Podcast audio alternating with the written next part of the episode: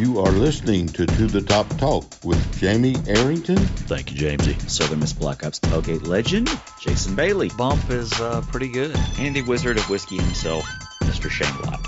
But the reality is, They don't know, man. I've been looking forward to To the Top Talk. You know, I have that with myself every night. Look, for all you listening today, I'm not an idiot. What's going on? What's happening? How you guys doing? Welcome to the Top Talk, presented by BetUS. Here with your break from all of the high resource fire propaganda to talk about the University of Southern Mississippi Golden Eagles. Life is back on sports betters, and BetUS has all of your NCAA, NBA, NHL, UFC, PGA, and yes, NFL betting lines up for their 27th year and live betting on all of it. Log into bet, betus.com or call 800 792 3887. That's 800 79 Bet US. Bet US for 125% bonuses when you use our promo code TTTT125. TTTT125. Customer service pros are ready to get your phone, social, and online sports betting kicked off. Kickoff started now. Play with the proven mainstay in the industry. Bet US. You bet, you win, you get paid. BetUS.com. So this is Jamie Arrington. I am currently out of town on a work trip, staying with my family here in Southern California. Shout out to the Arrington residents. Had a great time out here, but I was not able to be at the Rock this weekend. I caught some of the game. The Golden Eagles coming away with the victory. I'm going to hand it off to my two co-hosts to tell you all about it. Here they are now, the Wizard of Whiskey, Shane Lott himself, and Southern Miss Black Ops tailgate legend, Jason Bailey. Take it away. Greetings and salutations, everyone. Uh, Jamie isn't here today. He's uh, slumming it up out there in California all week. Uh, so Shane and I have the honors. Um, so let me introduce the Wizard of Whiskey himself, uh, Mr. Shane Lott. Man, this one's tight. Ah. Woo. That man needed some channel locks or something to get that thing out of there. Nice man. It's been a little while since I've been in this bottle. Yeah. So what? So so what? I know you're going to recap it at the end. But what you just uh, what you just thump right there? Uh, that was a Rebel Yell 10 year single barrel. Hmm. Um, yeah, it's pretty tasty whiskey. I hadn't hadn't been into it in a, in a little while, so I saw it sitting in the back of the cabinet, kind of peeking up over the the other bottles, and it was like, hey man, don't forget about me. I'm back here. I taste good too. Yeah, I had a uh, you know I'm not a huge whiskey guy. I do have a Gold Rush open right here, and I had just very little bit of some Sailor Jerry uh, left over, so I have it in the uh, on deck circle right I'm a, there. I'm a big fan of Sailor Jerry. We uh, try to keep a bottle at the house. Uh, one of my best friends, Dan Williams, uh, Southern Miss alumni, uh, that was his go-to drink in college was Sailor and Diet. So um, he got Catherine hooked on that, and we always have Sailor in the house. That's what I'm talking about. Um, so we had a great time last weekend, uh, and we've given away a bunch of tickets this year. We became like a ticket hub, which is great. Yeah. I mean, you know, we have a decent reach, and um, uh, I love that people are actually listening to it and following along on social. Um, we're actually going to have another one uh, today. I, I got I got word from uh, from our good friend Chad Dickens. He's he's he's coming to the game. He had two tickets that uh, he wanted us to try to give away. And so what I'm going to do is I'm going to kind of parlay that into um, uh, off of my wife's website. So you're going to have to go over to Katie Bailey Realtor with Dunbar Real Estate on Facebook. And she'll have the thing. It's like a like and share deal and all that. But uh, either way, there's two tickets that are going to be given out. I'm sure we'll tweet it out and uh, put it out on social through To the Top Talk uh, and all the platforms there as well. But uh, thank you very much, Chad. And my wife really needs some likes on her real estate page because she's decided to give this thing a full go. So shameless plug there, but go and check her out. Hey man, housing market's hot. You know, it really Yeah, no is. doubt. People are buying everywhere. Um, she's just like it's what she loves to do. Um, she's good at I'm it. Team Katie. Yeah, so uh, so go over there, check it out, and um, give her give her a call. You can I can give Hey. my wife uh phone number out on the air. Uh, I don't know if that's a wise decision, but I mean, you go for that. You, Mhm. you know what kind of shenanigans take place amongst uh, our fan base, so you know, or any really. Yeah, I mean, you Uh, start uh, throwing. She, she could uh she could totally hate this idea. I have no idea. Have you Um, pitched this to her yet? A little bit, a little bit. Uh, she, she does know that we that we're tickets on the way uh, from Chad. I'm not sure if she knows about all the extracurriculars here, but So Uh, you said Chad was going to the game. Are the Mhm. seats with Chad? the seats are not with Chad, Oh, well, that's disappointing. but Chad's always around. Okay. Just follow the fireball. so anyway, man, um, enough about that. Uh, so you know, last week was great, right? Um, played Grambling. You know, Grambling comes in. It, it was it was a game that I, I think that most Southern Miss fans would like to think that. I mean, this is the kind of team that you should have no problems with, but we all saw a few years ago when Alcorn came into the Rock and gave us fits, and near about won that game.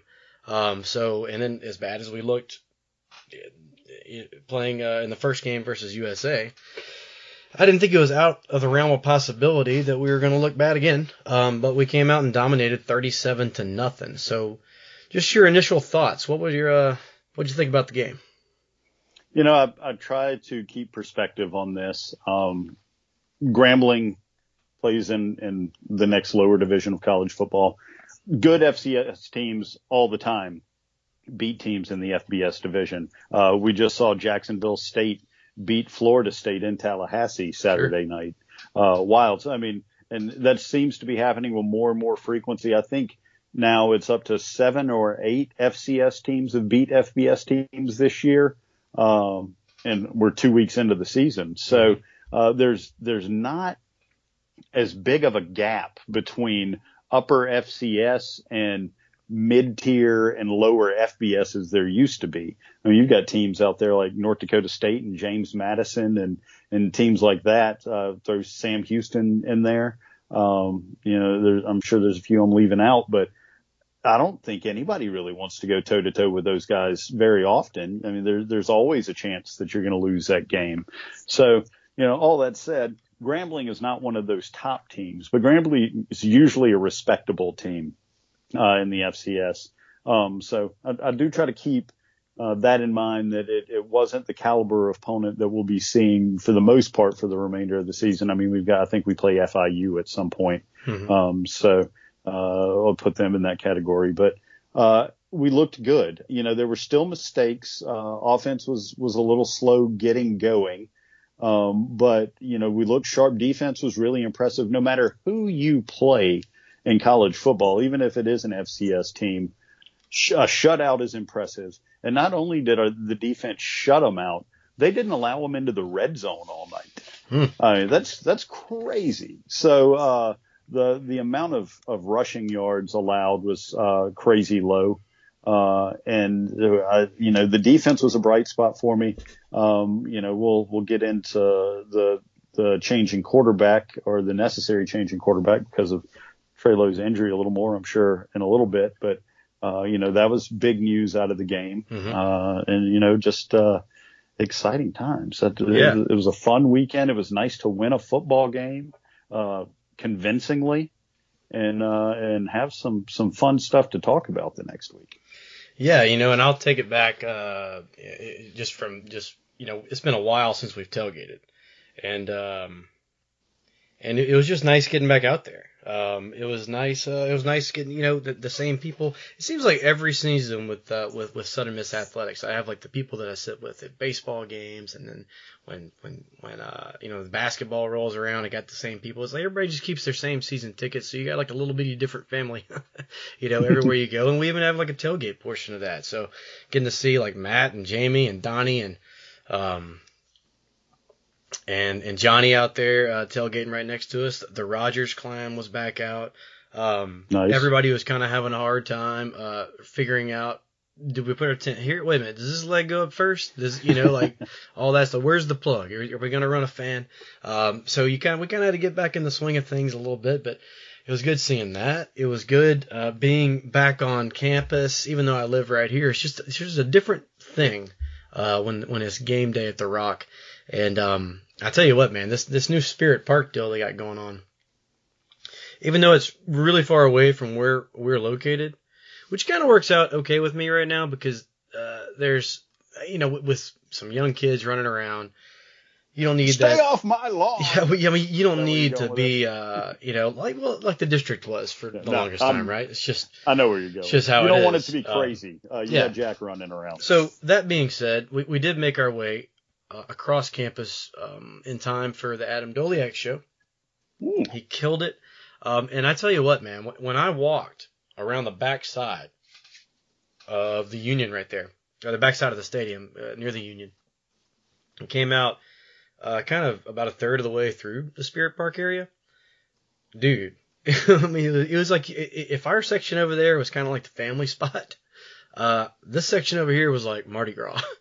Just as far as you can see, they had it really well done. Big screens, food trucks everywhere, um, and definitely a student section. Um, we did not walk through that. I just told Jack, hey, hang on to my hand. We're walking this way. Uh, went over to Junior Eagle Funland. Um, and it was just, it was just so great. Uh, the, the atmosphere is, is probably, it was one of the better atmospheres that I remember. And that's saying a whole lot from, you know, from going through so many game days at the Rock that we have, you know, in the last 20 plus years. Yeah, you mix uh, a little bit of excitement and hope with a good amount of alcohol and food, and it sounds like a great day to me. I mean, you got Doleac playing live music there. Uh, everything that I have seen and heard about Spirit Park and the whole setup over there was glowingly positive.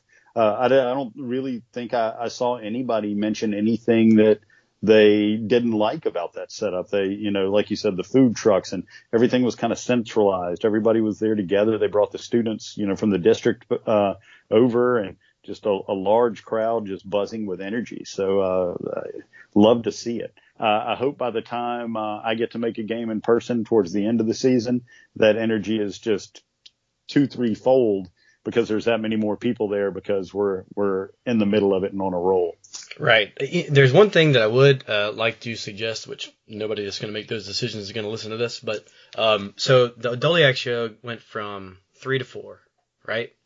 Mhm. Eagle Walk starts at four. That's a pretty good hike from the Spirit Park area to where we set up for Eagle Walk, right? Yeah. and it can, I think everybody was kind of in the same boat. So I'll leave the concert just a, just a hair early, maybe like 10, 15 minutes early. By the time we got to our spot, uh, the cannon went off and we made it in time, but everybody, you can see everybody kind of just scurrying their way up there, you know, trying to get there at the last minute.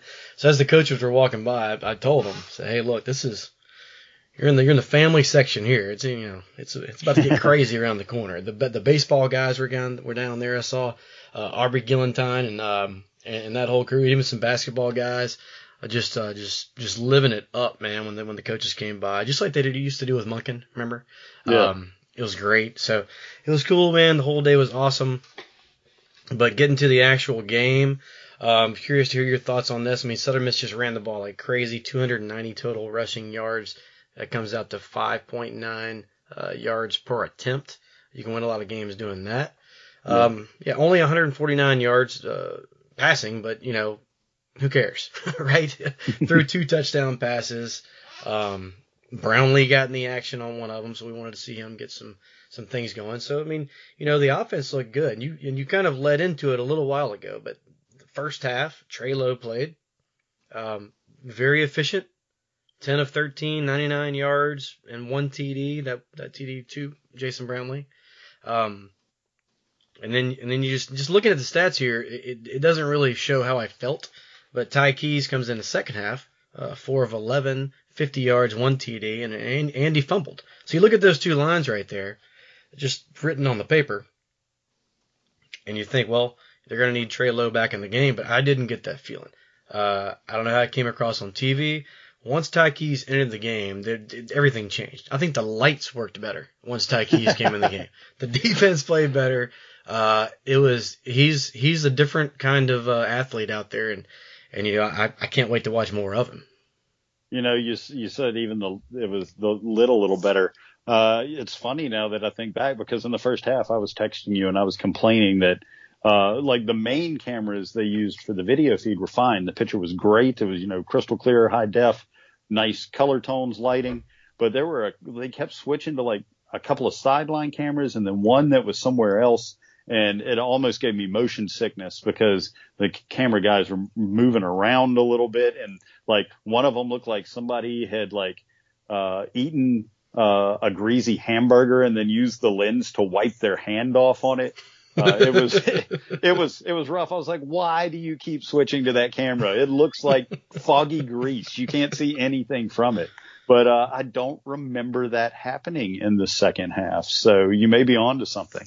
Yeah. Um, but yeah, man. Uh, I I don't know if if our offensive line got better and gelled better as the game went on, or if they started to wear down Grambling's defensive line. But uh, the offensive line seemed to perform a little bit better in the second half, opened up some more uh, holes uh, to run the ball and things like that. But uh, I, I thought the the team improved as we went on. You you talked about the the great rushing game we had. You know, Frank Gore Jr. broke a you know very long run. Uh, Richard looked great out there. Uh, it, it looks like we may have a legitimate two-headed monster. And uh, the crazy thing about it is they're both freshmen, and Sure. they both look really good already. So can you imagine? Not not even thinking about other guys that may be recruited and come along the way, but uh, Gore and Richard are two hell of a horses to hitch your wagon to. hmm Um, I'll take that any day of the week. I think if those two guys can stay healthy, they're dangerous as a combo.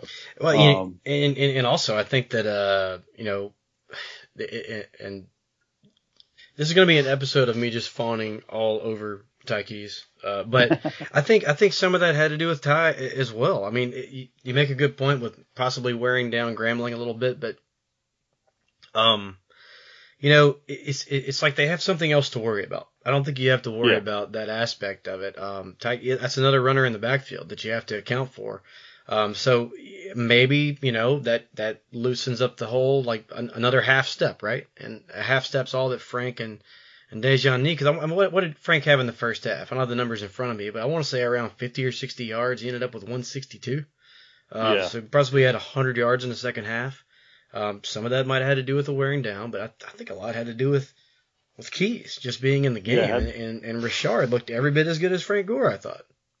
Yeah, absolutely. It's uh, uh, I hadn't even gotten into Keyes yet because I feel like I may spend an hour running my mouth about uh, him and and just the change to the team. But Mhm. uh, you know, it's good that we can talk this long and, and hadn't really got into how he performed because there were a lot of other good things to talk about. Um, but absolutely, uh, uh, look, I'm Trey Lowe show's number one fan. I still believe in Trey Lowe. But if Ty Keyes is the quarterback going forward, uh, you know, I I feel like there may be some bumps along the way uh, because uh, just of learning the playbook and, and inexperience. But man, what an upside that kid has, and you Mhm. can tell already. That's, I mean, like like a, a, a young Reggie Collier. I mean, just he moves Wow. so fluid and smooth. Um, and look, I'm not saying that he that he is Reggie. Uh, Reggie is a legitimate goat. I mean, he, if he he was well before his time, he was an absolute animal, and Reggie was a big big guy, Mhm. um, which uh, really surprised me. I, I guess I hadn't really paid attention to like pictures and videos from practice and stuff, but Key's hitting a little dude to be a freshman. Um, you know, he's he's got some height to him. He can definitely add some muscle mass, but he's not some big, frail looking freshman out there. Uh, the, the guy can move. He's quick. And when your quarterback can take off and bust a 20, 30 yard run, man, does that add something that the defense has got to, Right. you know, keep up with. Yeah. And his arm didn't look bad. He made No. some great throws. Yes, uh, there are, there are two plays. Uh, I think you might be mentioning both of them right there, actually, but the two plays that stick out in my mind. Um, one, uh, I was up in the East Club and we were going right to left, so it must have been a third quarter. Um, uh, it, it might have been a marginal snap or something like that. The defensive uh, player came through the line, and Keyes just took off like a rocket and was gone. He was, he was 25 yards down the field before he even blinked. Um, that's something that we haven't seen in a while. Um, so that was that was nice to see and just eye opening for me really. The second thing you mentioned Yeah. Key's arm. I was back in my spot in the end zone and we were going away from us. So he was running uh, to his left.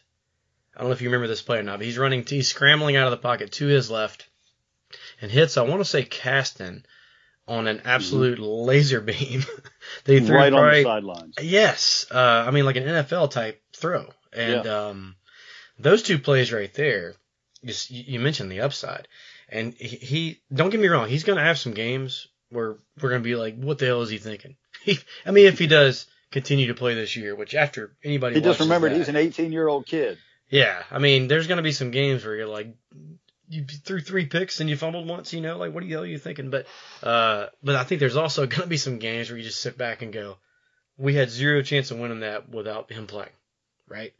Um, Yeah. I mean, the first game of the year, and and I don't want to be a prisoner of the moment here, which I kind of am, uh, but if Ty Keyes plays that entire first game, do we only score seven points? You know, probably not, but you can't blame the reason we only scored seven points on Lowe either. Uh, I mean, uh, one of them was a, a fumbled snap on a, you know, a fourth down attempt there at, at in the red zone. So you, you can shift some blame there, but the, the muffed punt and, uh, the, uh, the other fumble down there, you can't really blame on him. So, you know, it- it's tough to say, uh, but probably not. Probably not. Sure. And and again, I'm glad we have both of these guys on the team, and and we've, we've only seen one half football, you know, uh, out of Ty, uh, it, but like we mentioned before, the numbers weren't even good, and he looked awesome. okay, it just is what it is. I mean, every I hadn't met anybody yet that said, well, you know, I didn't think he played that good.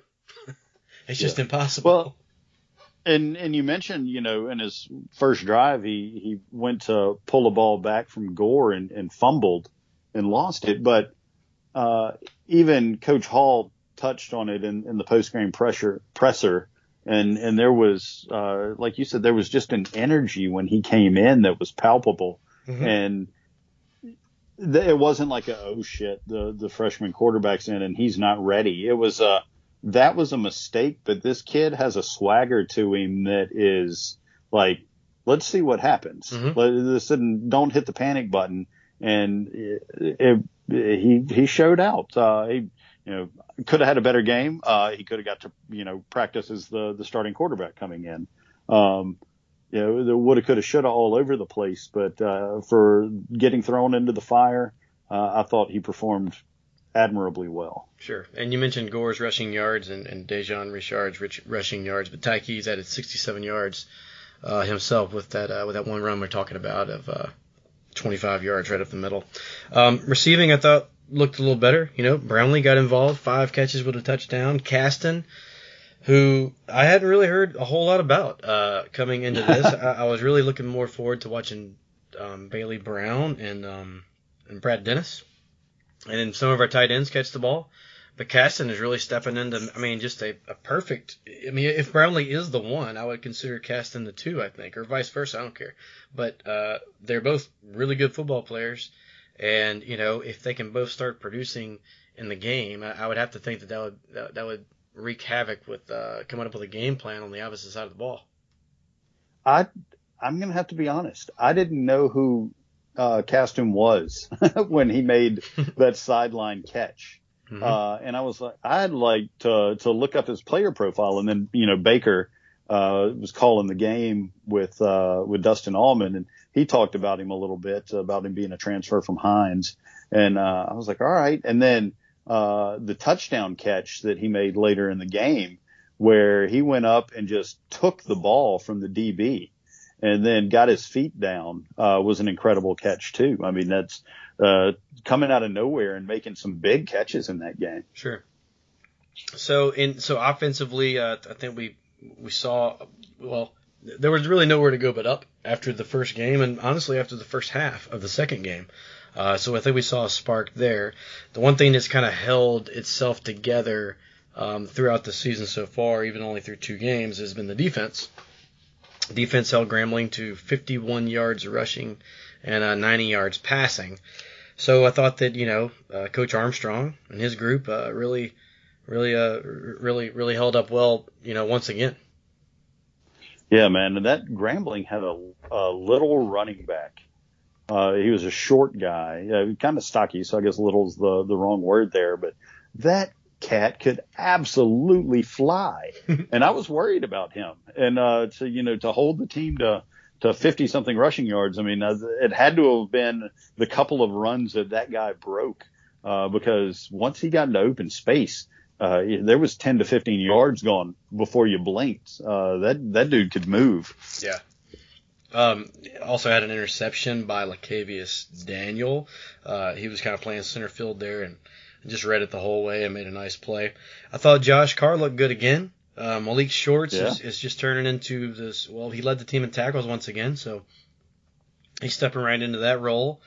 And really, I, I, I don't I don't remember there being any big plays for Grambling at all. Yeah, no, I mean there were there were a couple of uh, when your big plays are you know like a 15 yard run, then that really speaks to what the defense limited Sure. you to. But I mean that was really about it. Hmm no doubt. And you know, on another note, I'd like to give a shout out to the student section. Um, they showed up. The crowd was great anyway. 25, a little over 25. Um, and you know where we are right now. Let's just be honest. Uh, where we are is is kind of in a rebuild, and uh, with a new staff coming off a pretty embarrassing loss, playing a team that a lot of people don't come out to watch us play anyway, and to still have just north of 25. I thought was was a credit to the students. I thought it was a credit to um, uh, Brad Smith and, and the entire athletic department and the, and the things that they do, like with the alumni association putting on that that Friday night deal that where all the students ran on the field and um, Screaming Eagles. Okay, yeah. So I thought all that kind of ran together, and thank goodness we won because now they've got a taste of it. uh, we all remember what that's like. There's nothing like being in that student section when you're, uh, you know, when you're when you're in college and and uh, you're seeing your your you know classmates out there just whooping ass on the football field, and then you get to put a letter on your chest like you did during that TCU game. uh, but no, man, I just wanted to give a quick shout out to uh, the entire crowd, but specifically the students, man, because they they filled up that entire lower section. I mean, just elbow to elbow, and um, Yet and it was nice. The the TV cameras didn't really pan up to give many crowd shots, so I, I didn't really know what to expect. But after seeing pictures from after the game of the student section, student section was packed like the good old days, at least on the lower level. Sure. You know, yeah, yeah. there wasn't level. a lot on the upper level. Yeah, the upper level was a little bare, but you know, I, I'd say on that, on, on the uh, on the upper, I I think both of the bottom levels uh, were ninety to one hundred percent full. Um, Yeah. Upper level on the home side, probably sixty percent. Upper level, upper level on the uh, other side, you know, 15 20 percent. Not a not a whole lot up there, but and then And- end zone was packed. Um, so and it, look- was, it was good. People that are on Eagle Post, twenty five thousand is good attendance for a college football game these days. Don't uh, I know we used to draw more back in the day, but like Jason said, where we are in in a rebuild mode where we'd have we've had a couple of periods of of not great football in the last decade, and we're coming out of that. But not only that, college uh, our attendance is down across the board in college football. Uh, I was watching some games uh, this past weekend where you know it was big name teams, and there were chunks of of stadiums that were just barren. Mhm. Um, East Carolina and South Carolina played in Greenville up here. Uh, so East Carolina is hosting an SEC team. You would think that that stadium would be packed to the rafters. There were huge, you could have played your own football game in some of the empty spots. I mean, so that's the reality of reality is, uh, that's, I can't do a Jay Hobson's voice, but I'll use his lines.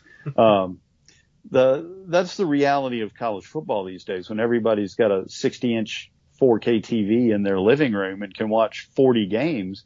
Just people aren't going to football games like they used to. Now, that said, we get some wins under our belt and people will start showing back up because it's fun to be at a, at a good football game where your team wins and you're drinking some Southern Miss beers in the stadium.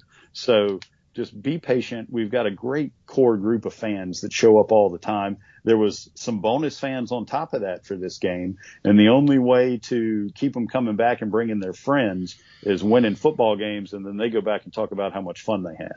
So patience, patience, patience, patience is a reoccurring virtue. It will come. Keep going to the games. Keep bringing your friends. Keep drinking. Yes, and and speaking of speaking of drinking, uh, we, I was going to go right into the good, bad, and what we need to work on this week. Um, And it's funny that you mentioned the Gold Rush beer right there, because the first, I know this is a football thing. We're supposed to be talking about what we did good on the field, but good is good, right? And uh, I'll tell you what is good is this dead gum uh, Southern Prohibition uh, Gold Rush. So I don't know if you saw this or not, but the home side of the stadium sold completely through all the Gold Rush in the first half of the game last week. Ben Green, you better get some fermenters full of Gold Rush, boy. Sounds like people are drinking it up. Yeah. So so that's my first good. Um, do you have any uh, do you have anything that you wrote down for the good section? Beef nasty bunch. Hmm.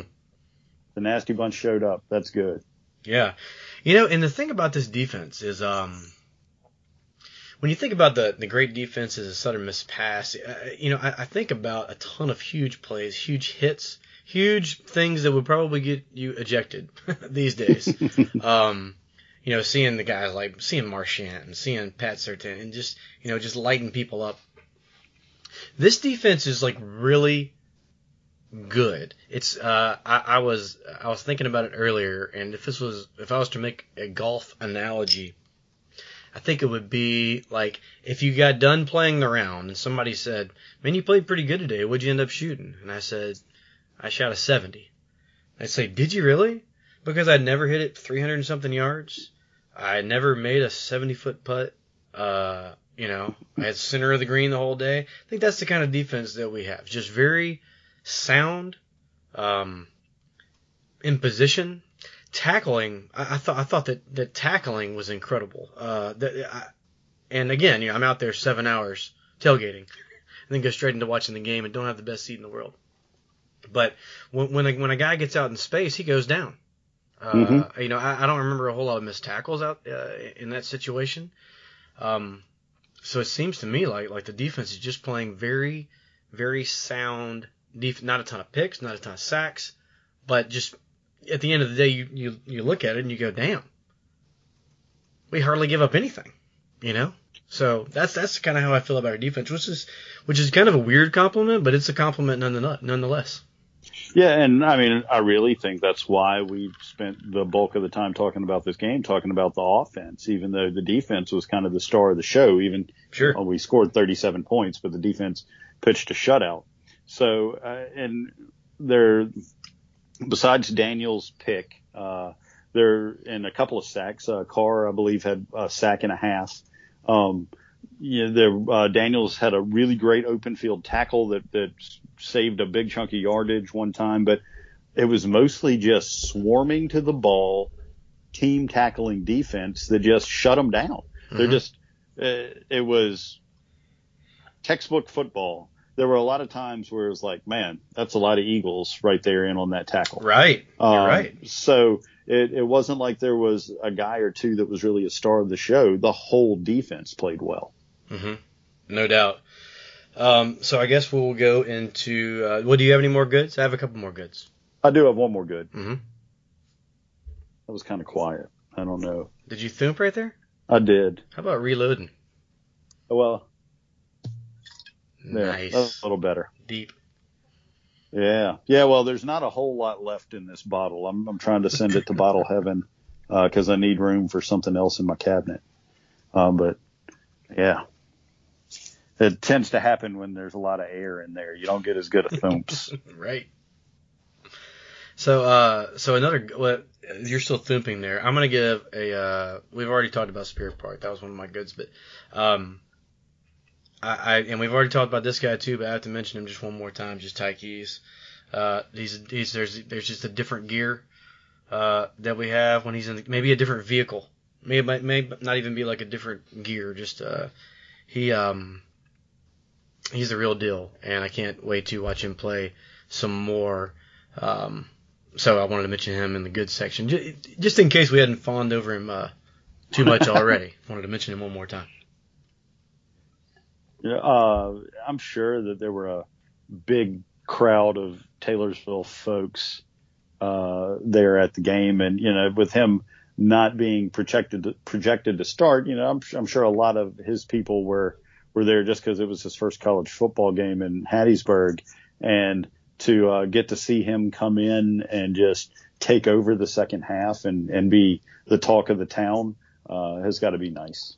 Sure. And one last good, uh, I got Briggs Bourgeois right here. Uh, he is lights out. He had three field goals. He missed one field goal, but that was from 50, and he had the distance. Uh, it looked Dude, good for a while. Dude, it was so close. Yes, Yes. It, it was. It looked good for a while, and kind of did that crazy knuckleball thing to the left at the end. But um, that's a weapon to have. That's something you're going to need uh, throughout the season, and it's it's nice to see. And he's had the leg this whole time. Then he had that. He had the uh, quad thing. Uh, I believe last year. So that's not great for a kicker having a quad issue. Um, but he looks back. He's kicking it harder than he ever has, I think, and uh, that, that that's gonna that's probably gonna help us uh, win a few games down the road. So I just wanted, wanted to make sure I didn't leave out Briggs for sure. Yeah, All right, I think let's- if we can get Briggs, you know, Mhm. 50, 55 and in, you've got a chance. sure. Um, that, that man, you could tell he was just sick when the camera showed him when it, it hooked left there at the end because it, there was plenty of leg to it. Mhm. no doubt. Okay, so let's go with bad. What do you have for bad?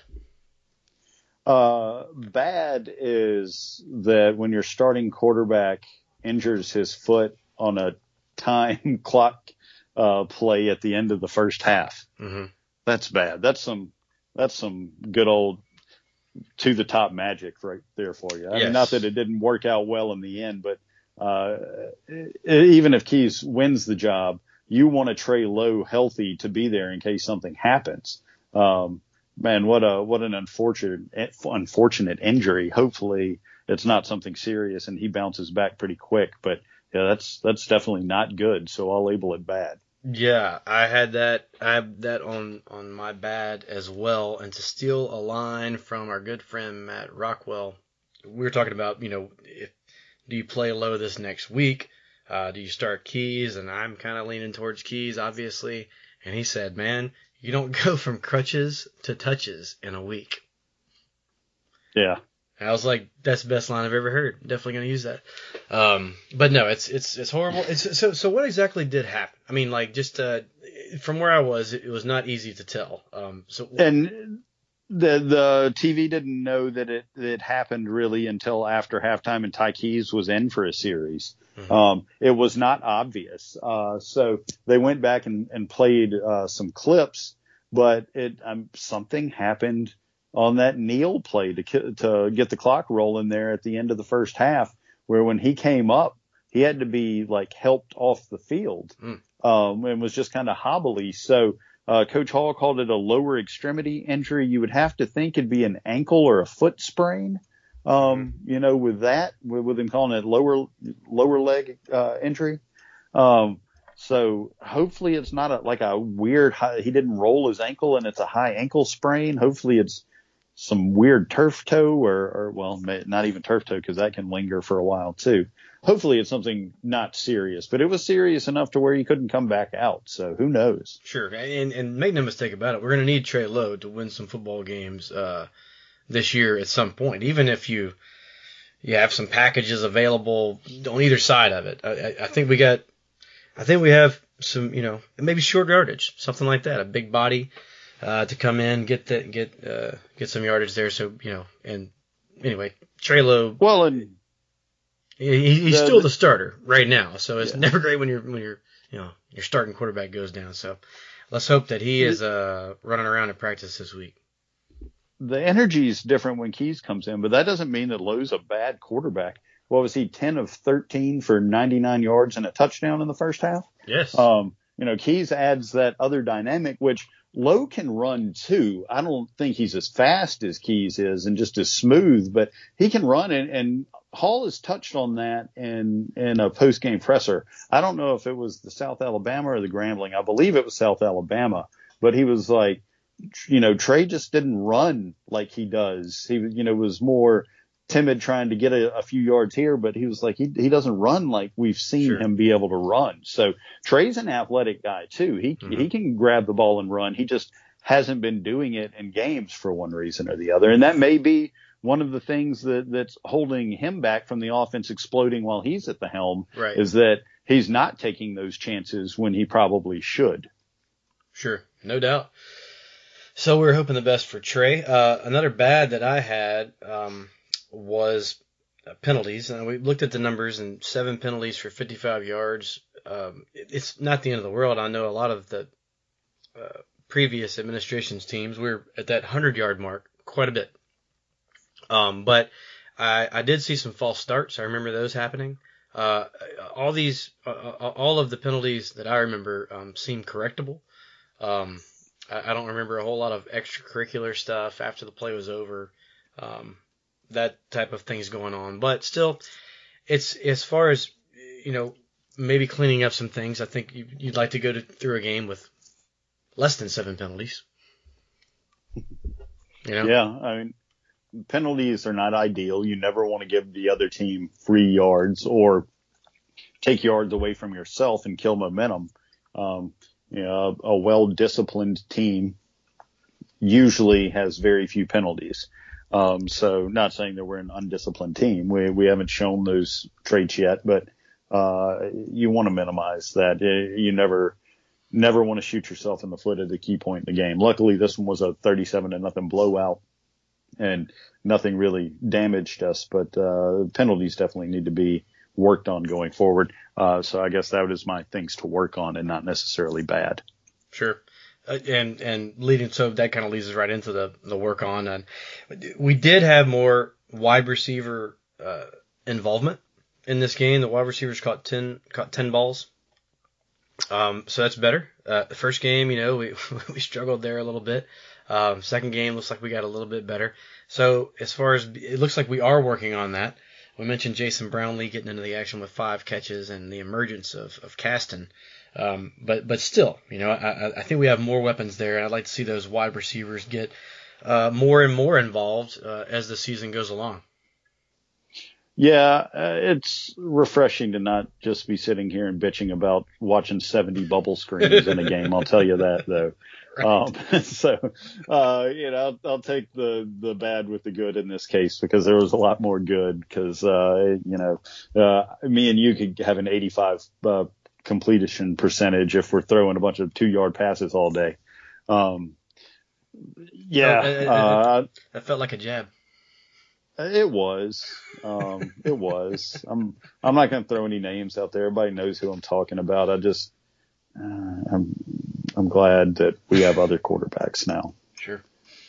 Um yeah, I, I don't know. I got completely sidetracked on that. I, I didn't even know where I was going. There was a point to it. Well, I mean, as, as much as there's a point to anything I ever say. um, I got uh, one more work on that I have is uh, first half scoring offense. Uh, so we scored seven points total in the first game. Those points came in the first half. Um, in, in this game, you know, ten to nothing at halftime is. I mean, it, again, we're in a rebuild and we're up ten to nothing at halftime, but still, especially against a team like like Troy coming up this weekend that has the ability to put up some points, um, definitely has the ability to, to throw for a bunch of yards. I think that uh, getting on the board and not having to play from behind uh, is kind of a, uh, is kind of a, a a thing that we we should we should well every team should want to do that, but in, in our situation we have the ability to run the ball and if we can get that first half scoring up a little bit, uh, I, I think that our team's going to be able to play with the lead, maybe be a little bit better than being able to play from behind, just because we lean so much on the running game. Does that make sense? Yeah, I also think something that plays into that too is we've we've got a lot of youth and inexperience. So if if you can jump out early and get a lead and score some points, that really builds some confidence. And then uh, as the confidence builds, then those guys just perform better and better. Sure. Um, so it, you know, it, it's kind of, uh, success breeding success there. Um, yeah. No doubt. Well, and so we just, we mentioned Troy. Um, so the, the, Troy is the team that we play this week. Everybody should be somewhat familiar with them. Um, they've played two games this year, uh, and they've and they've won both of those games. They beat Southern University 55. No, Actually, they lost to Liberty. So they beat Southern University 55 to 3. They lost to Liberty 21 to 13.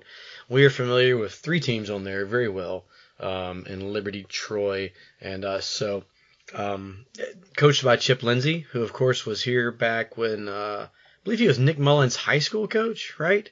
And then he Yeah. came here to be the offensive coordinator. He's Yep. I mean, highly regarded across the country as one of the best offensive minds around.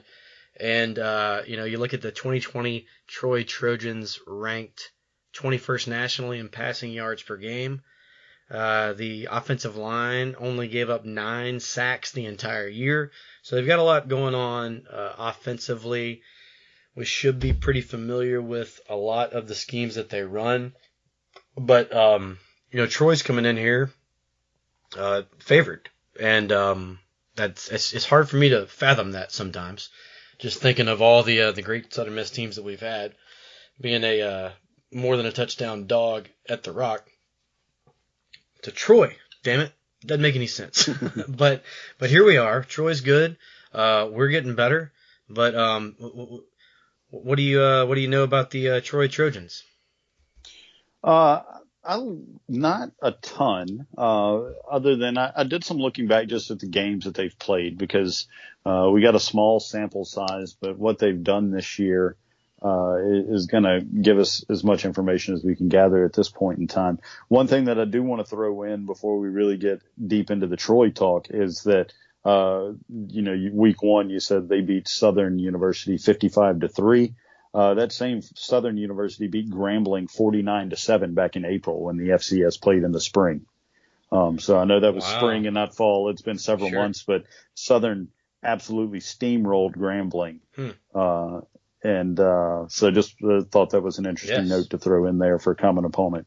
Um, and then, uh, Troy's other opponent, Liberty, uh, their first game was against Campbell, uh, which I think we talked about last week a little bit. They're a small school here in North Carolina. Uh, it's really amazing that they're a big enough school to field a football team. I've driven by their campus. Um, it looks kind of like William Carey's Coast Campus. Um, but uh, yeah, I'm like, they've got a football team. But anyway, they do have a football team. I know they get, they're good in baseball. Is that the Camels? baseball, that is the Camels. The Campbell Camels. Yeah, it's kind of it's like um I guess it's like southeast of Raleigh, kind of not there's not a whole lot around there. I mean, it's not terribly far from here. It's within driving distance to Raleigh easily, but uh it's it's kind of out there in in farmland.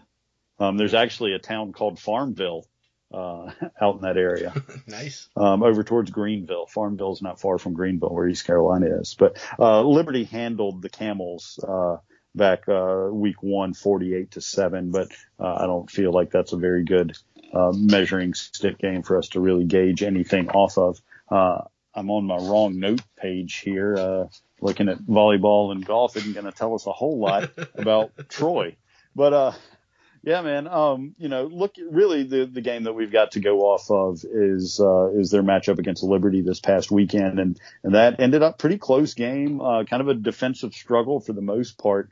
Uh, Liberty ended up winning that one, 21 to 13 at Troy. Um, it was really the story of Willis, the the Liberty quarterback that's Mr. All Everything. Mhm. Um, he accounted for all three of their touchdowns, uh, two through the air, uh, ran. Uh, he was 13 for 18, 154 yards, two touchdowns, ran for 93 yards and a touchdown. So all 21 points. Well, uh, 18 of the 21 points. We'll give the specialist some love. Uh, 18 of the 21 points were scored by Willis, unless he comes in and does their place kicking too. Um, he may. Who knows? Well, you know, Um, it's uh, it's funny that you mentioned Willis. I was talking with our good buddy uh, Jason Baker earlier, and um, and we, we, we were talking about the game, and and we're talking about Ty.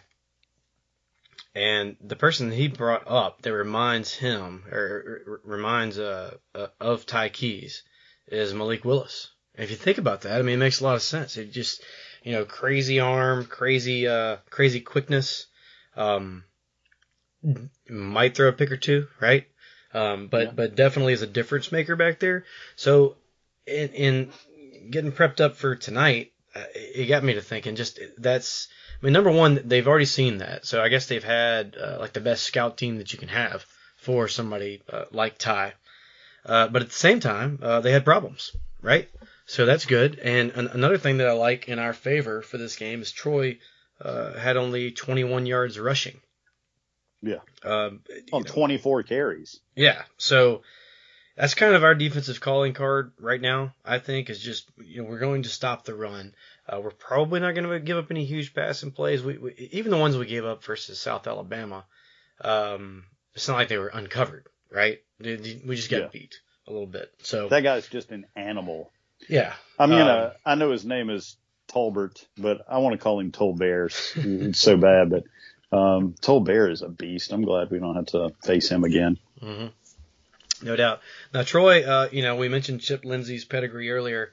Uh, they they did throw the ball a little bit, threw for just 211 yards, but when uh when you don't have the ball that much, um, that's you know it's it's a, it's kind of hard to rack up just a ton of yards. Um, so you know, I think they're going to come in and they're going to throw it. Uh, if I was if I'm Chip Lindsey, and I'm looking at you know a kind of a struggling running game at the moment uh, coming into the Rock this weekend versus a strong running defense, I would have to think that they would come out in some some some spread sets and and just try to, you know, I don't know about nickel and dime us all the way down the field, but I don't think that they're planning on getting a lot of those yards rushing wise. So it'd be interesting to see you know how how uh, Austin Armstrong counters that. Yeah, you know, Chip's going to try to get the the ball to playmakers in space and and let them move and work. And uh, it's it'll. I'm with you. It'll be interesting to see how uh, we we game plan for that. Um, we, you talked about them not having very much rushing success and that they're going to throw the ball a lot. Uh, the guy that's doing that for them, their starting quarterback is Taylor Powell uh, for Troy. He's actually a junior transfer from Mizzou. Um, and, uh, you know, they're going to have to lean heavily on him. His stats against, uh, against Liberty were not, I mean, they weren't, they weren't bad at all. He was 18 for 25, 211 yards, one touchdown, one interception.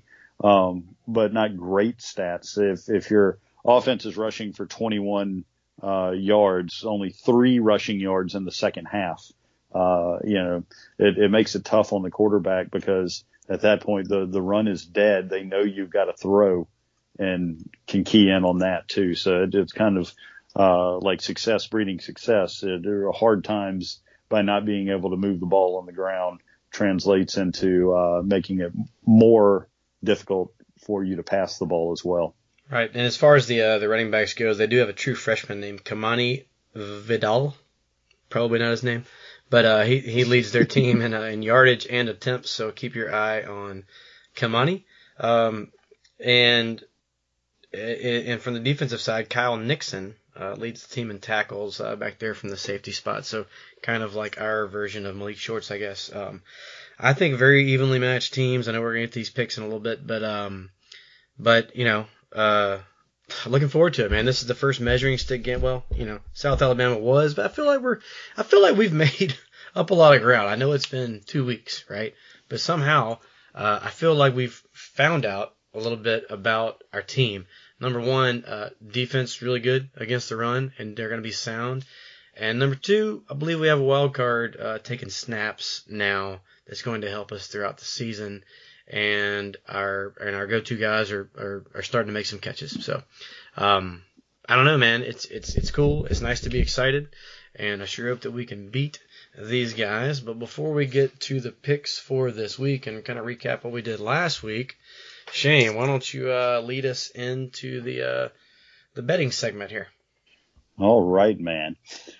Bet with a three decade leader, BetUS. Join now with a 125% bonus using promo code TTT. That is four T's, 125. Oh, I only said three T's, but it is four T's, TTTT 125. Or a 200% bonus with crypto by using our promo code TTTT 200. That is four T's and 200. BetUS or bet sports, casino, horses, pop culture, and more at betus.com. You bet, you win, you get paid. Bet US. Very well done, sir. I'm so glad that you did that. uh, and so, so let's recap last week real quick. Uh, so week one, I somehow won. You guys both went three and seven. I went five and five. This past week, uh, you and I went four and six, and Jamie went six and four. So as it is right now, Shane on the year has seven wins, 13 losses, and Jamie and I both are sitting at nine wins and 11 losses. So clearly, do not take our advice. Yeah, especially mine. Yes. Jesus. oh man, um, I'm definitely coming in last at, by the end of the year. I'm, I'm calling that. That's the only thing I'll be right about with all of our picks the entire year is the fact that I'm going to come in dead last. But well, you know what? I'm smart enough to not really bet in real life because I bet with my heart way too much. Mhm. I uh, I don't bet with my head enough. I just uh, I go with my gut, and that's a terrible way to spend your money. no doubt. Well, let's get right into it, man. Uh, so SMU versus Louisiana Tech. SMU is a 13 and a half point favorite. Jamie has already taken Louisiana Tech. What say you? 13 and a half points SMU. You know, um, Tech did not look great against Southeast Louisiana this last uh, past weekend. I know Southeast Louisiana is uh, a uh, playoff caliber FCS team, but um, SMU has looked stronger. I doubted them last week and it bit me. I missed on that pick. So I'm going to go SMU with a 13 and a half this week.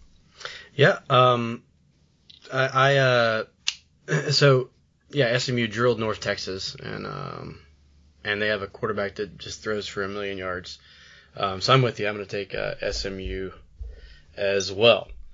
Let's go to the next game, which is Middle Tennessee State. Okay, MTSU versus UTSA. That's just way too many alphabets. Mutsu versus Utsa. Who you got?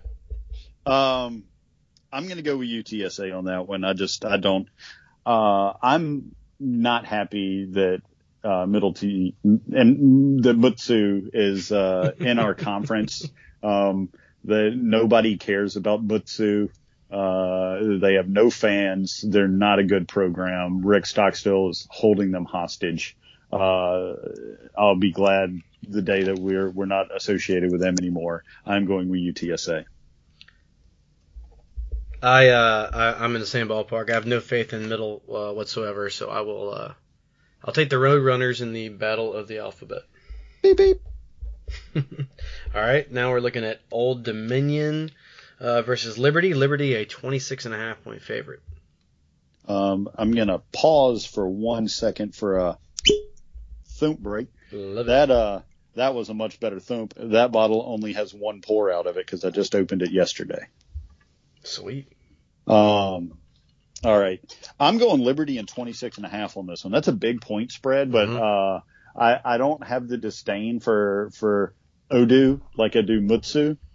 Um, but they they're a more respectable program, and I think they've got more uh, potential.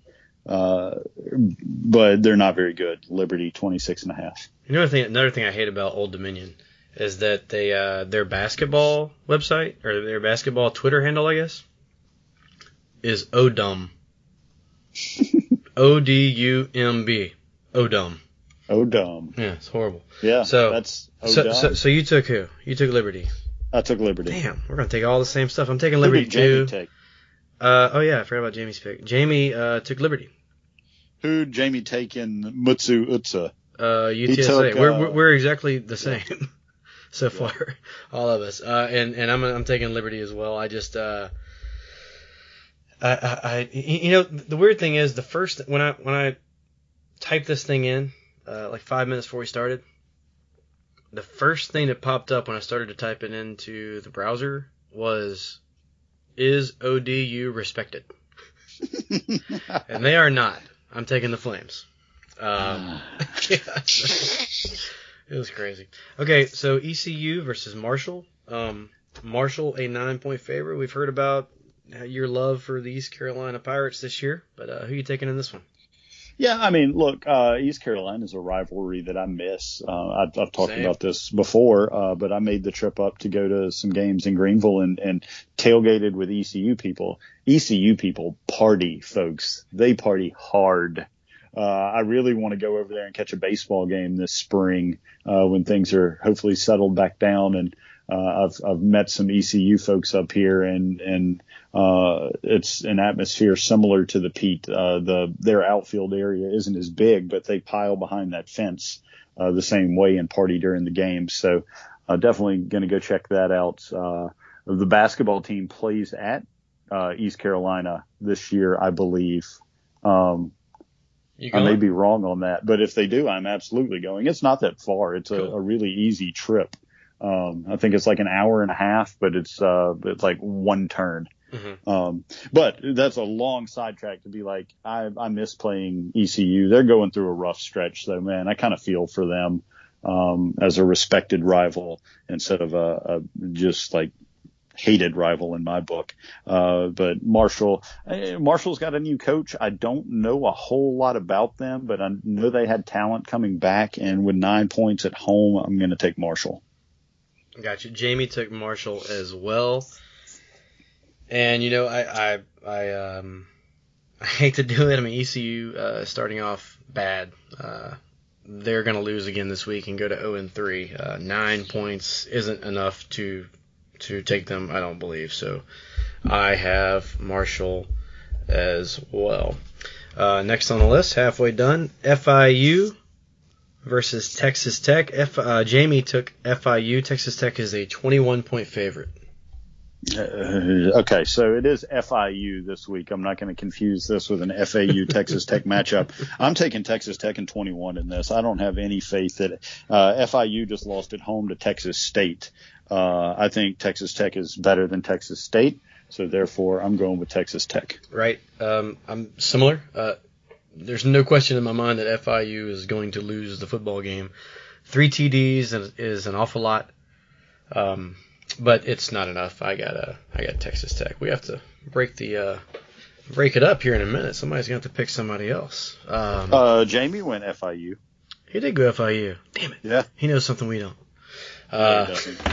Yeah, he's, he's I don't know, man. his- yeah, he's out in California. He might come back with like frosted tips and uh, I don't know, credit card debt. What he uh, traveled over to the spirit realm doing his one of his crystal enema meditation sessions and and got all the tips on the scores. Yeah, if he didn't do like at least 17 hours of yoga this week, I'm pissed off. I think he did 17 hours of yoga today. Yeah. Um, what's the next? Where did I go? There it is. Okay, Charlotte, Georgia Charlotte, uh, Charlotte versus Georgia State. This is gonna be this is a close game. Um, Georgia State favored by three. Uh, what you got?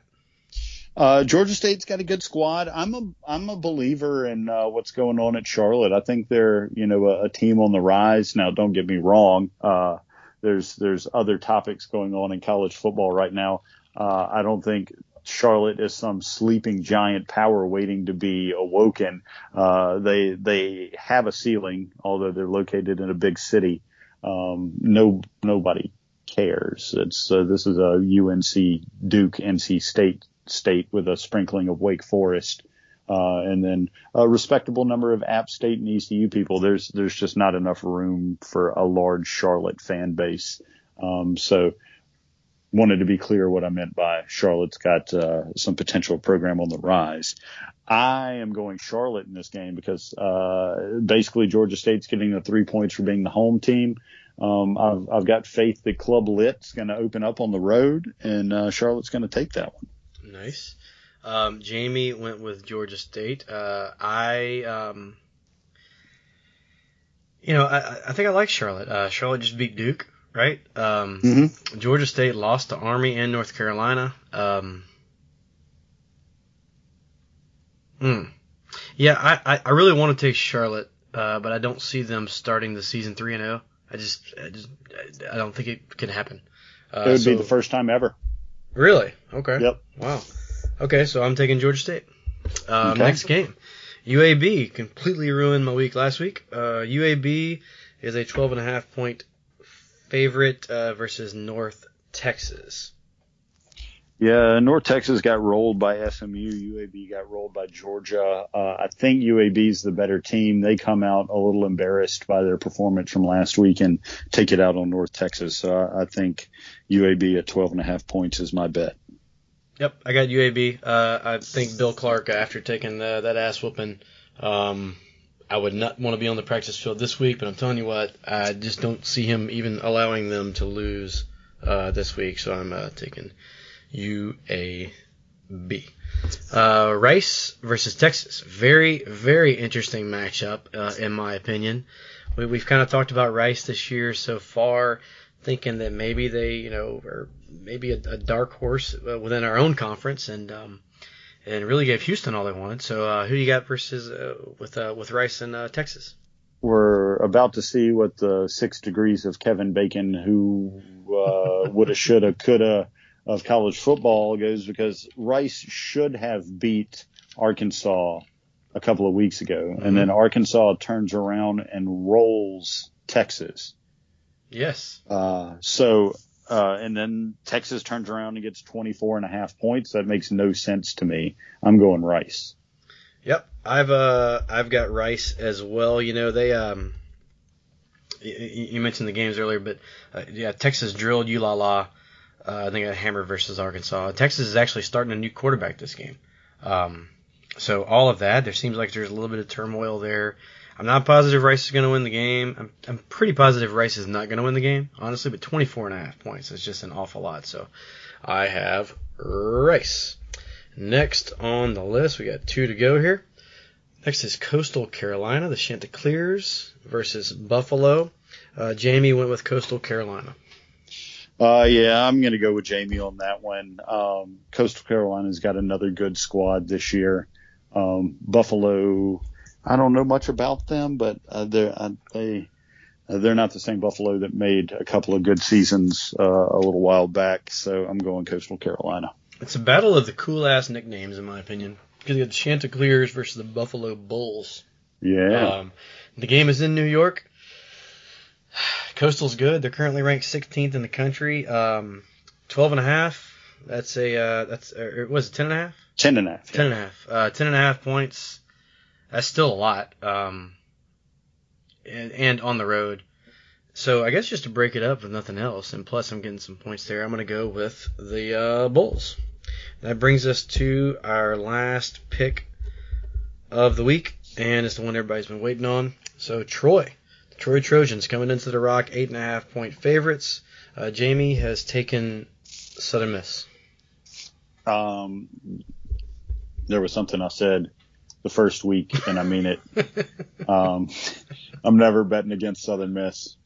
Uh, even when the crazy spread comes out for uh, the following week's game against Bama, I'm still going my Golden Eagles.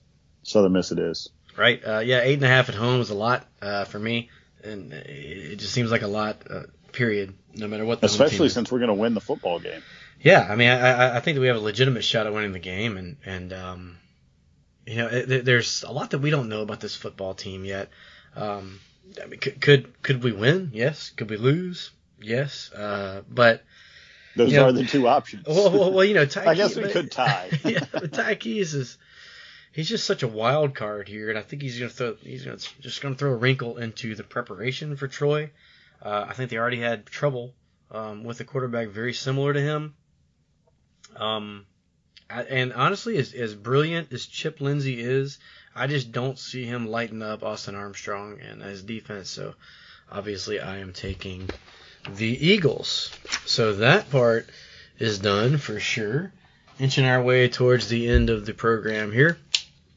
Shane, uh, you and I talked a little earlier about um, about some rumblings in, in, in college football. Uh, the, the, next the next round of uh, of of realignment is on the way, and it's it's so early in the process. But you're hearing some crazy ass things out there right now. Um, here's a direct quote from a from a, a tweet that I read earlier. And even though I think some things might happen, this is how ridiculous it is. I don't even know who the source was, but it says rumblings from an anonymous source close to the decision maker say the Sun Belt is a possibility. That's a whole lot of uh, he said, she said, and you know, third uh, person, you know, information and like what you have a lot more thoughts on the realignment uh, process that, that, than I do, I think, but something's going to happen, it seems. Uh, what would be the best situation for Southern Miss to find themselves in? Well, like you said, we've talked about this. So you and I have differing opinions on the path forward here. My preferred path forward hinges on one major thing, and that's that no teams from the Sun Belt are poached by the AAC. Uh, so if the the Sun Belt remains intact and adds us and uh, a couple of other pieces, um, the I believe the tweet that you're referencing uh, may have been a James Madison tweet where uh, James Madison would move up Marshall, Old Dominion, and Southern Miss go to the Sun Belt. Um, uh, I'm not crazy about Old Dominion as the fourth team there, but I do. I mean, they're they're in a large area. It's a fertile uh, football ground.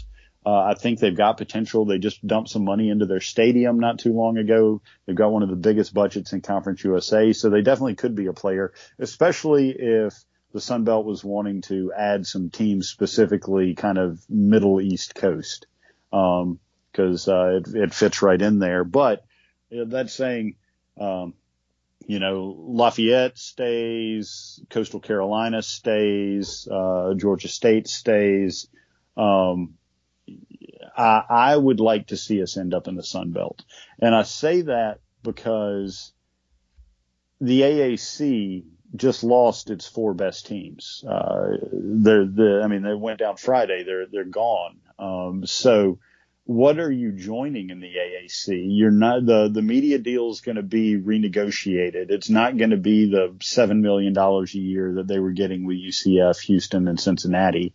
Um, so you're basically going to a conference to play ECU, Memphis, and Tulane, which uh, people used to complain about that Conference USA when we were in it. Mm-hmm. Um, Sure. So uh, I, I don't get where where the hype is to to join that again. Um, I, I think the, the getting the top teams poached from the AAC absolutely gutted it. For sure, they're going to try to make a move to replace some teams. I think UAB is probably high on their list. A brand new stadium, major metro area. Um, but UAB's got a ceiling too, uh, because there's only going to be a certain number of people in the state of Alabama that aren't paying attention to what Alabama and Auburn's doing and will pay attention to what UAB's doing over that. And uh, it's a unique situation there where the fan bases of those two schools, especially Bama, are so rabid uh, that you know even people not associated with the school at all are diehards one way or the other. So uh, UAB, and uh, that's not, not taking away anything from what Bill Clark's doing over there. I mean, ever since they came back from uh, basically self-imposed death penalty, uh, he's he's done a great job with that program. Uh, you'd have to think that one of these days, as he continues to experience success, somebody's going to come along and poach him. And then does UAB continue that trajectory, or do they go back to being UAB with a nice stadium?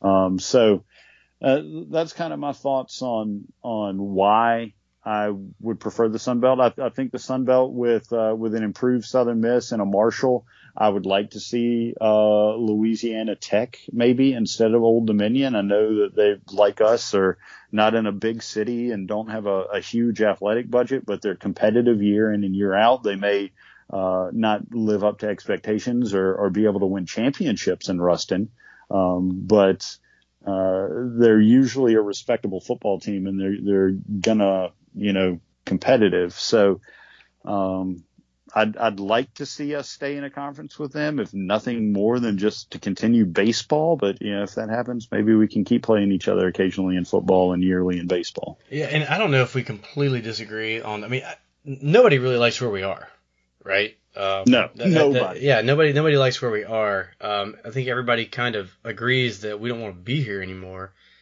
That that my my deal is, um, I mean, UAB's not gone yet. Okay, I'd like to keep them around. I I I, I like having UAB. Uh, I I like being able to drive to it.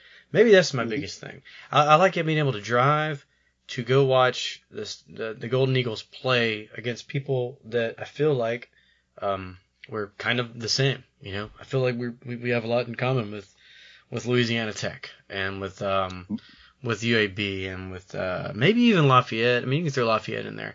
Um, You can drive to Lafayette. That's not a terrible drive. yeah. Um, so when you start mentioning all the East Coast teams, I don't even know what state James Madison's in. Okay. Virginia. It's in Okay. Harrisonburg, Virginia. I've actually been there a couple of times this year. I've got a customer that is in Harrisonburg.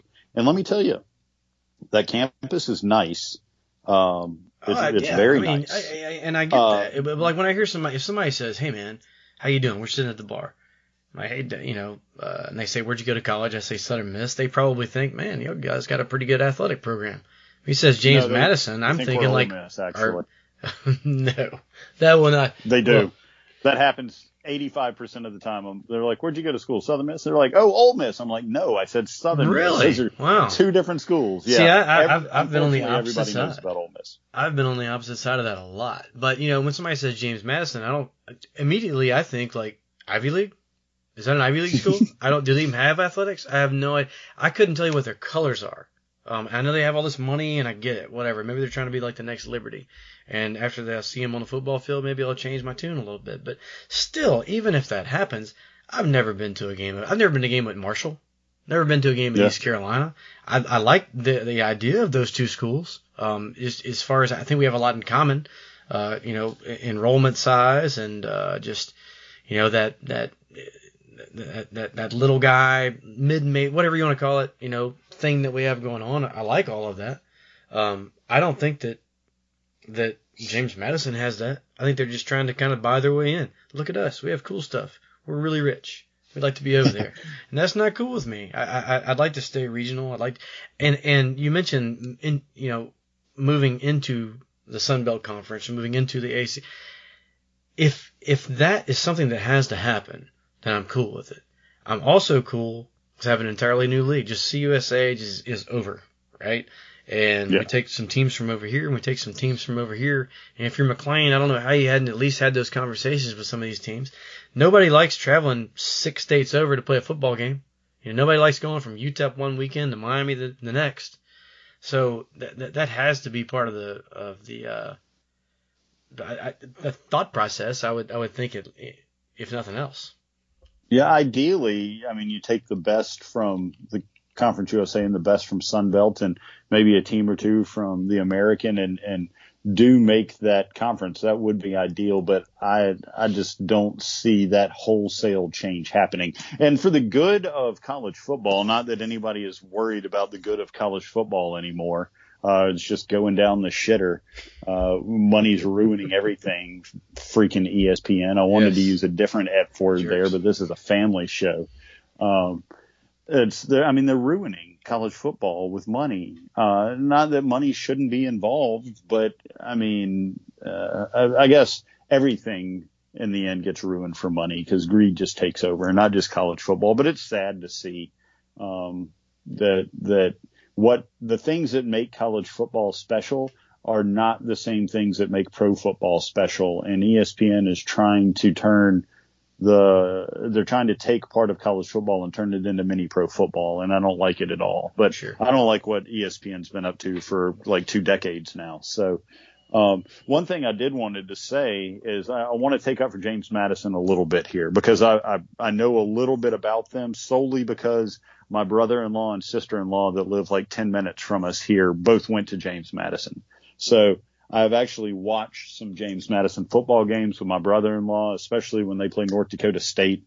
Uh, I go over to, to their house and he's got a theater room in their gigantic house upstairs, uh, with a wall sized TV and, uh, I cheer on the bison and, and, uh, pick on him. But, uh, they have a good sized athletic budget. It's in the mid 40 millions, which is, you know, almost double, double what ours is. But it's not that they're a rich school, um, per se. Uh, the- they're not like a Liberty that's throwing around Falwell money, uh, trying to buy their way into conferences. Uh, they're a cream of the crop top of the FCS team year in and year out. They're involved in the national championship hunt. Uh, and if a team is going to move up from FCS to FBS, they definitely qualify. They their stadium is very nice. It only seats like 25,000, but uh, our our crowd the other day would have been a capacity stadium there, but they just expanded it to get to that, and only like one side of the stadium is big and the other has small uh, permanent like brick building bleachers. It's nice, but there's room for them to get even bigger. Mm-hmm. Uh, and and they take their football seriously. James Madison fans uh, are are big James Madison football fans, and they've got a program to be proud of. Uh, now that a, a transition to the higher level of college football is ever super easy. But uh, if somebody could do it, they're definitely a candidate. Sure, and you know, and that, that's just you know shows my ignorance of of of the of the landscape, just not knowing where they are or anything. But it's still, I'm still not driving over there. I still don't. Yeah, want no, it's- Now, like if, if something if, if something happened where we could have a, a, an east side and a west side, and we never really play those other teams on that side except for in the championship, I could get behind something like that. That would have to be some sort of a super uh, merger, uh, like you were talking about earlier, but between a couple of conferences. But who knows, man? Anything's possible these days. Uh, the, the way this thing shifts, uh, everything is literally a possibility. So, Yeah, um, the the way that that James Madison, you know, source from a source from a source that played telephone with 20 people in a nursing home and and heard this news, uh, the way that they put it was that all of those teams would be joining Sunbelt East. Troy would move over to the West, and they would all be the East Division. So th- I guess that would make uh, Lafayette, Louisiana Monroe, Arkansas State, uh, South Alabama, Troy, Southern Miss, and who's the team I'm missing from the Sun Belt there? South Alabama. Did I say South Alabama already? Louisiana Uh, Lafayette, Louisiana Monroe, Arkansas State, Troy, South Alabama, Southern Miss. Yeah, I'm missing somebody that would be in that division because that would make, I believe, a 14 team league. Yeah. Anyway. and, and, and, and, and that would be something to, to think about. Uh, Yeah.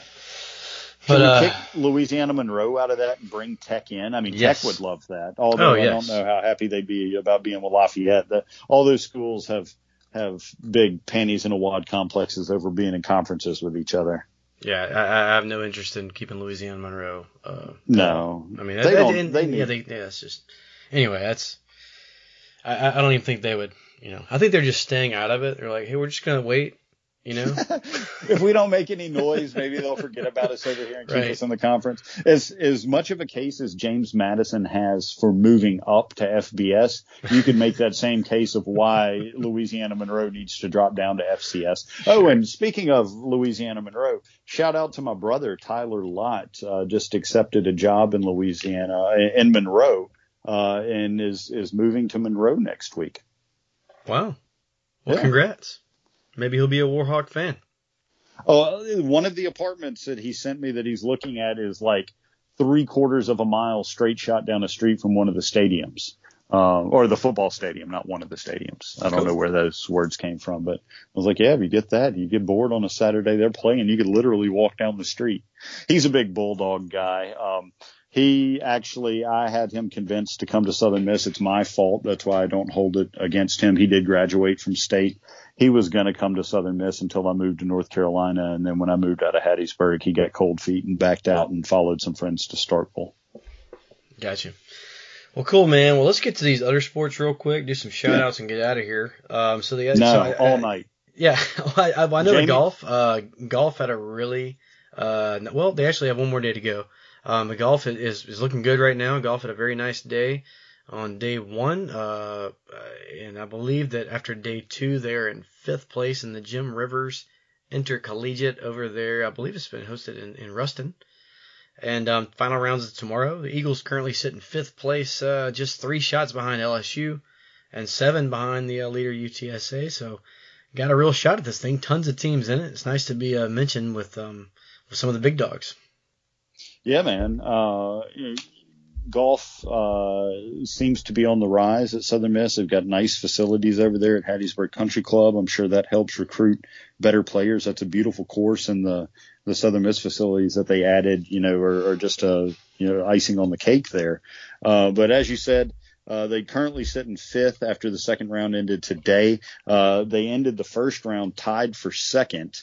Uh, they were one stroke back from Houston, that was the leader yesterday. Hunter Atkins had the low score in the first round of 69, and then he followed that up, uh, low score for the Eagles, uh, I, I should specify there. And then he followed that up today, shooting a 68. Um, so, uh, as you said, uh, fifth after the second round. They fell a little bit today, but it's not because the Eagles played worse. Uh, they're actually seven under for the tournament. I believe they were three under for the day yesterday, four under for the day today. So played a stroke better. It's just they, they've got some good teams that they're playing with. Uh, but definitely within striking difference of a uh, striking striking difference. That's you can tell I'm three thumps in. Um, striking distance from uh, from winning this thing uh, on uh, Tuesday the 14th. Uh, is, is probably when this will come out again. If Jamie's done with his meditation yo- uh, crystal enema sessions, he'll get it edited and, and out to the people. Um, but yeah, uh, men's golf participating in their first tournament of the season. Um, other sports we had uh, going on last week, or should I say, should have been going on last week. Tr- uh, soccer traveled to Mississippi State, and that match was canceled at the last minute. It's they didn't specify, but it sounds like it was uh, COVID issues with the Mississippi State soccer team. Instead, uh, Our Lady stayed in Starkville and got some practice in uh, on their field since they were there with their equipment and then uh, came back to the Berg. Uh, but next up this week, they kick off uh, Conference USA play. Uh, Thursday, uh, September 16th, they start Conference USA play at Charlotte down the road from me. And then Sunday, uh, September 19th, uh, they have Marshall there in Hattiesburg. So the Lady Eagles currently sit at four and two, zero zero in Conference USA play, uh, but that will change next week. Um, other sports going on. Volleyball had just not a great week last week. I feel sorry for the ladies. They they played in the Jacksonville State Invitational. Uh, they were five and two going into that tournament and left five and five. Lady Eagles dropped all three matches. Uh, Friday, September 10th, they fell to South Alabama one to three. Of course. Uh, and then played. Yeah, uh, dude, it, it's real. The South of the Jag curse is real. Um, I don't know what we've got to do uh, do we have to uh, strip Womack down naked and uh, beat him with a, a, water hose on the 50 yard line? Yeah, I think, uh, I think we need a live chicken. it's a live chicken. Yeah, hats for bats, keep bats warm. Um, but yeah, so can we just like how long do we just have to put a, a, scheduling freeze on South Alabama to make it the curse go away? When can we start fresh again? Mm-hmm. Uh, but after that, on Saturday, Eagles, uh, Lady Eagles didn't fare any better.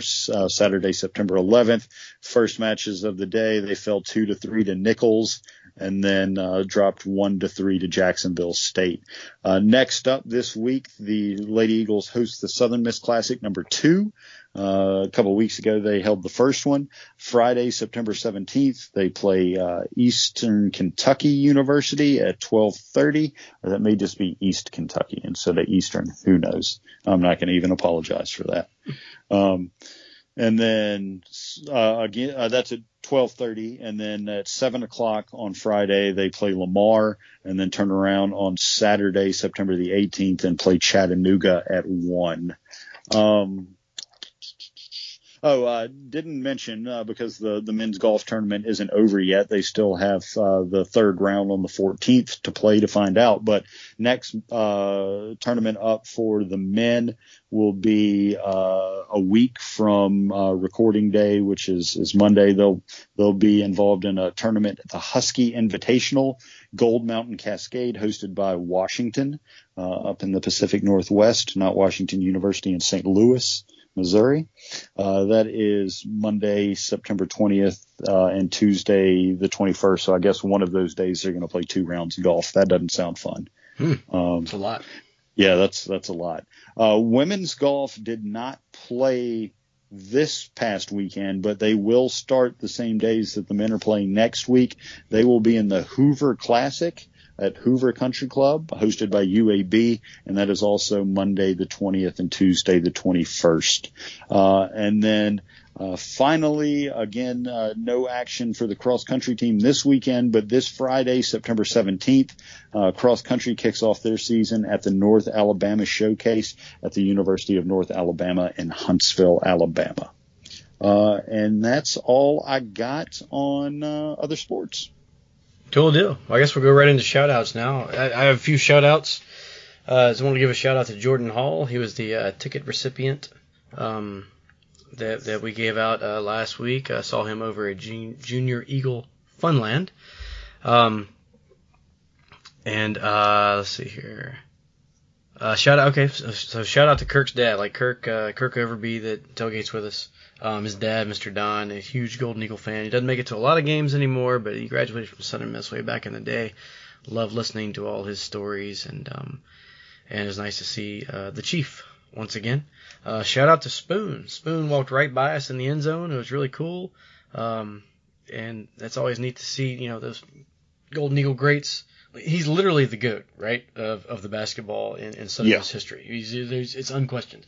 In football, you can you know, there's a few guys you can throw up there. In basketball, there's one dude, and he walked right by, and he loves the Golden Eagles, so I think it's really cool.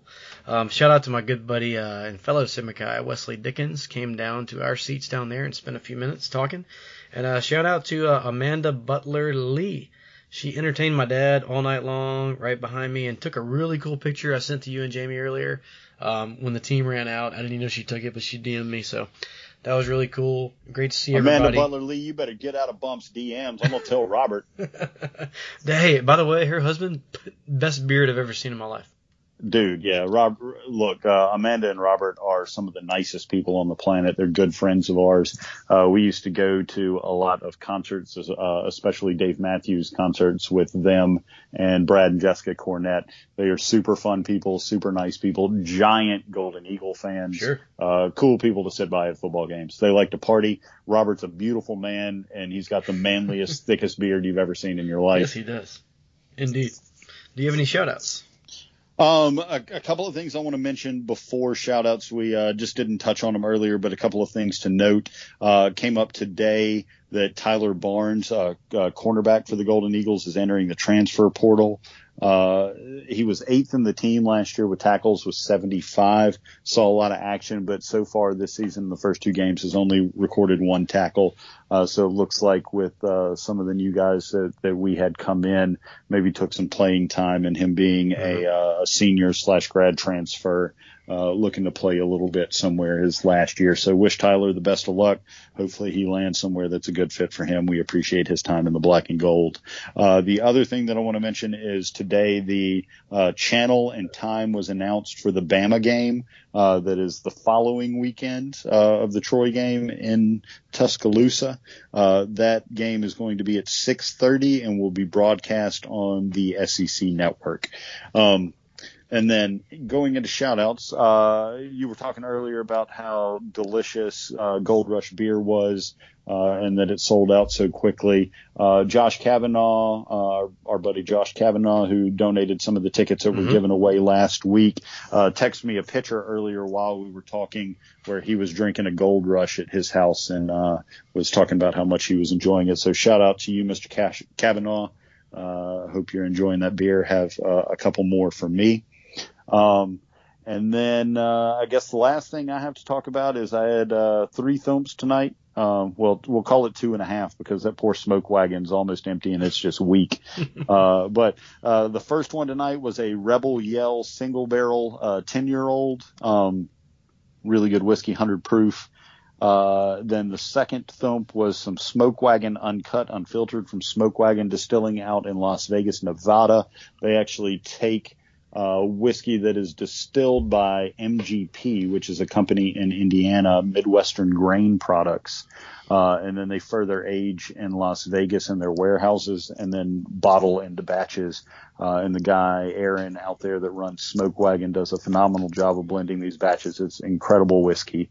Uh, if, if you see it, they're in a beautiful, uh, right now they're clear bottles because they ran out of brown and with global supply chain issues, uh, they've been using the bottles that they put their vodka in, uh, for whiskey as well. But it's a beautiful brown, uh, Italian glass bottle that's got like vines and flowers that are like raised in it. It's it's really cool. Uh, it's a good looking bottle, but the bottle's not only good looking, it's uh, it's great Indiana distilled, uh, Las Vegas, Nevada aged bourbon as well. And then uh, the third thump of the night was a uh, I don't even really know how to say this. This is my first bottle of their stuff. It's it's a company called Phenomenal Spirits, but they put out a rye whiskey where it's uh, R Y in the number three instead of an E. Uh, but some friends of mine that are in a, a whiskey group here that I'm a member of uh, do some single barrel picks, and they uh, they got a cask strength rye whiskey uh, from from these folks at, at Phenomenal Spirits. That's a blend of three different rye whiskeys, but they do it at cask strength, so it's 120.8 proof.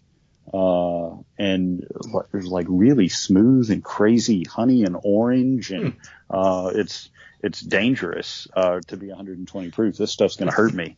Uh, but oh, and uh, uh, on the smoke wagon, I missed that one. That one is 58.12 percent alcohol, so that's uh, a little over 116 proof on uh, on that one. And uh, I'll I'll make a, a whiskey comment, and then I'll shut down my mouth for the night. But I drink my whiskey neat.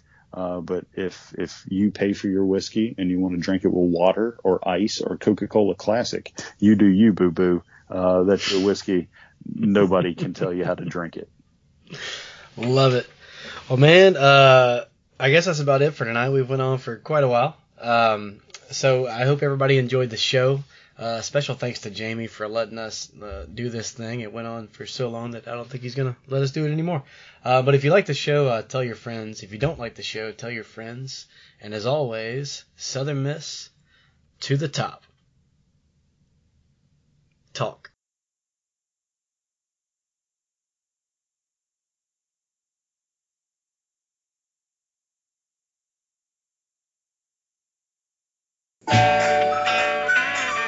Call Katie Case Bailey with Dunbar Real Estate for all of your real estate needs.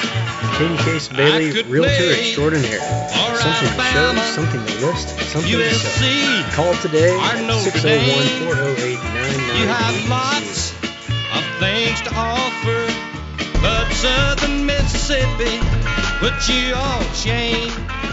I was born here in Hattiesburg, never ventured far away when it comes to playing football. Here in Eagle Heaven is where I'm gonna stay. I could play for North Carolina, Ohio State, or LSU. You play a good game of football, but Southern Mississippi is a whole lot better than you.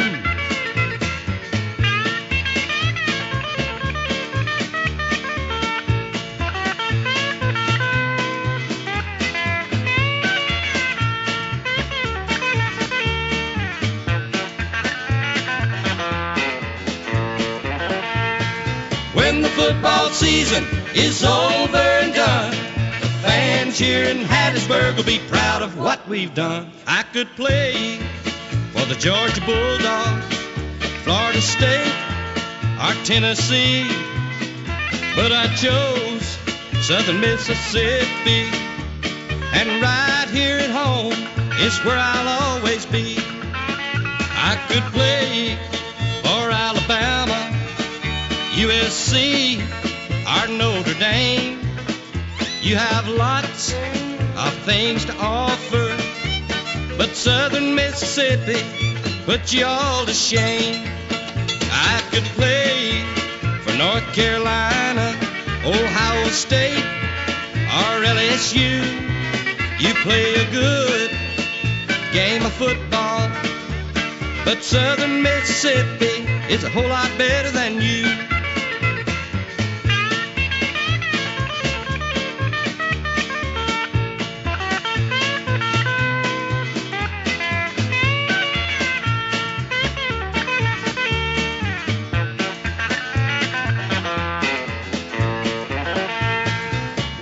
Football season is over and done, all your teams with famous names will see we're number one. Ask Mississippi State. Ask Mississippi State.